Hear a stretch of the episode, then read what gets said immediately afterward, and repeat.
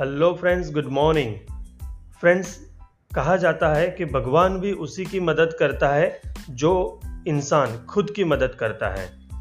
तो फ्रेंड्स मैं आप सभी लोगों से कहना चाहूँगा कि या एनएलपी हो या कोई भी चीज़, वो आपकी लाइफ में तभी काम करेगी जब आप सही में खुद को बदलना चाहते हो।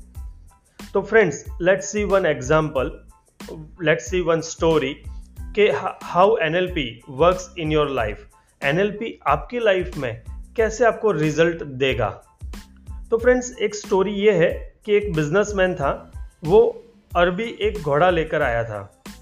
अब अरबी घोड़ा था तो ऑब्वियसली उसकी प्राइस भी अच्छी खासी उसने चुकाई होगी।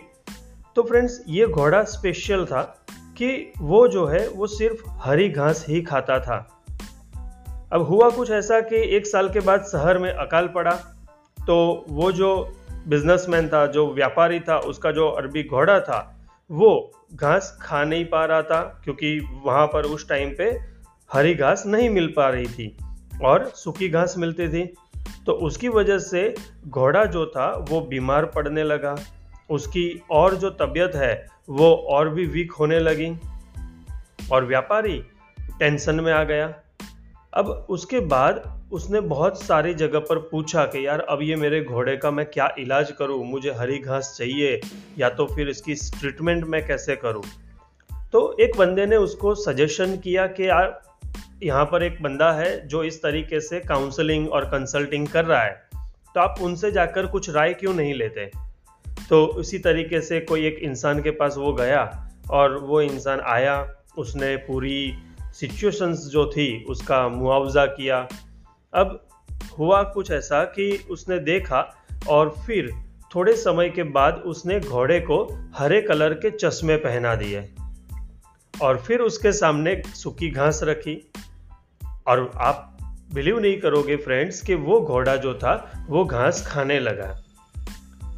अब ये स्टोरी के अंदर आई होप कि यू कैन अंडरस्टैंड कि हुआ क्या।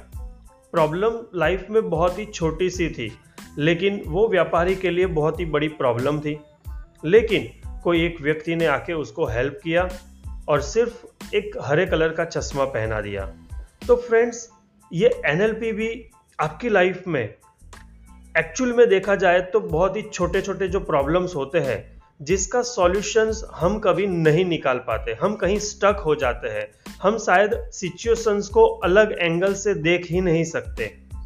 और यहाँ पर as a coach as a consultant as a counsellor हमारा काम होता है कि हम यहाँ पर आपको डिफरेंट डिफरेंट एंगल से सिचुएशंस को किस तरीके से देखा जाए, हमारी अपनी लाइफ में हम उसका उपयोग कैसे कर पाए, ये आपके सामने रखते हैं।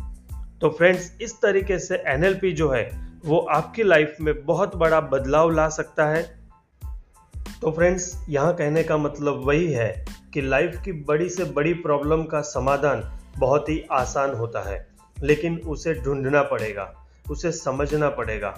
और वो कहीं और नहीं फ्रेंड्स हमारे अंदर ही ढूँढने की ज़रूरत है। और यहाँ पर कबीर का एक दोहा मुझे याद आता है कि ढूंढन चला बुराई, मिला न बुरा कोई। जब खुद में जाकर देखा तो मुझसे बुरा न कोई।